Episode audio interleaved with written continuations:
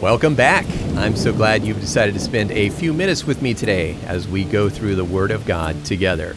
I am Dan Parr, your Bible reading friend, and today we are wrapping up the book of First John as we read the conclusion of John's letter in chapter 5. If you'd like, you can go ahead and get your Bible and read along. My version will read a little differently as I'm using my easy to understand and read EUR audio Bible. It's a version that I came up with that just makes things a little easier to go through, and since it's available in audio format, it's the perfect way to get more of God's Word into your life, which is exactly what's needed if you need hope, love, understanding, or peace. The Word of God has the answers you need. Let's pray now and ask God to bless today's reading. Father, open your word to us now.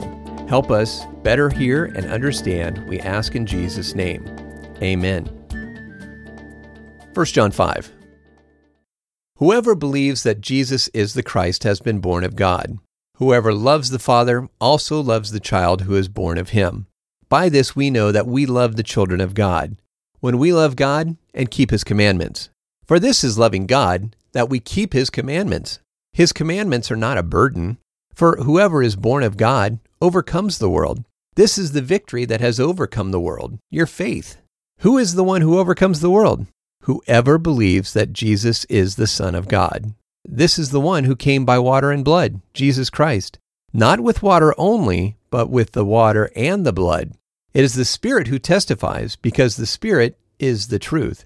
For there are three that testify the Spirit, the water, and the blood. And the three agree as one. If we accept the witness of men, the witness of God is greater.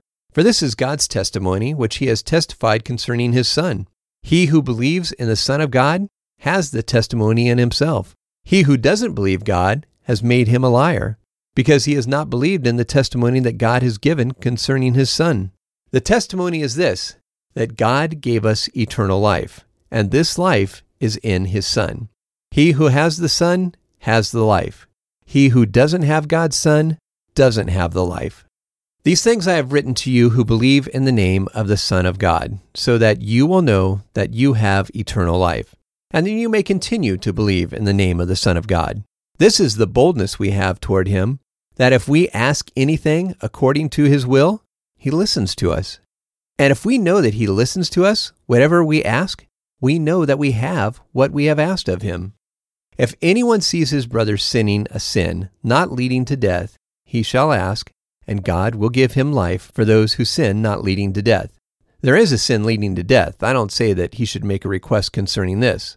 All unrighteousness is sin, and there is a sin not leading to death. We know that whoever is born of God doesn't sin, but he who has been born of God keeps himself, and the evil one doesn't touch him. We know that we are of God, and the whole world is in the power of the evil one. We know that the Son of God has come and has given us an understanding that we know him who is true, and we are in him who is true, in his Son, Jesus Christ. This is the true God and eternal life. Little children, keep yourselves from idols. The word of God for you today from 1 John chapter 5. I know there is a lot of concerns people are experiencing in the world right now feelings of uneasiness, or even fear or dread. But Jesus is the Prince of Peace, and He gives His peace to us as a gift. If you want to know more about that, get into the Word and let it saturate your mind and transform you. My easy to understand and read audio Bible will help you do just that. Pick up your copy today at audible.com or amazon.com and let God speak to you through it. Thanks for listening today. God bless.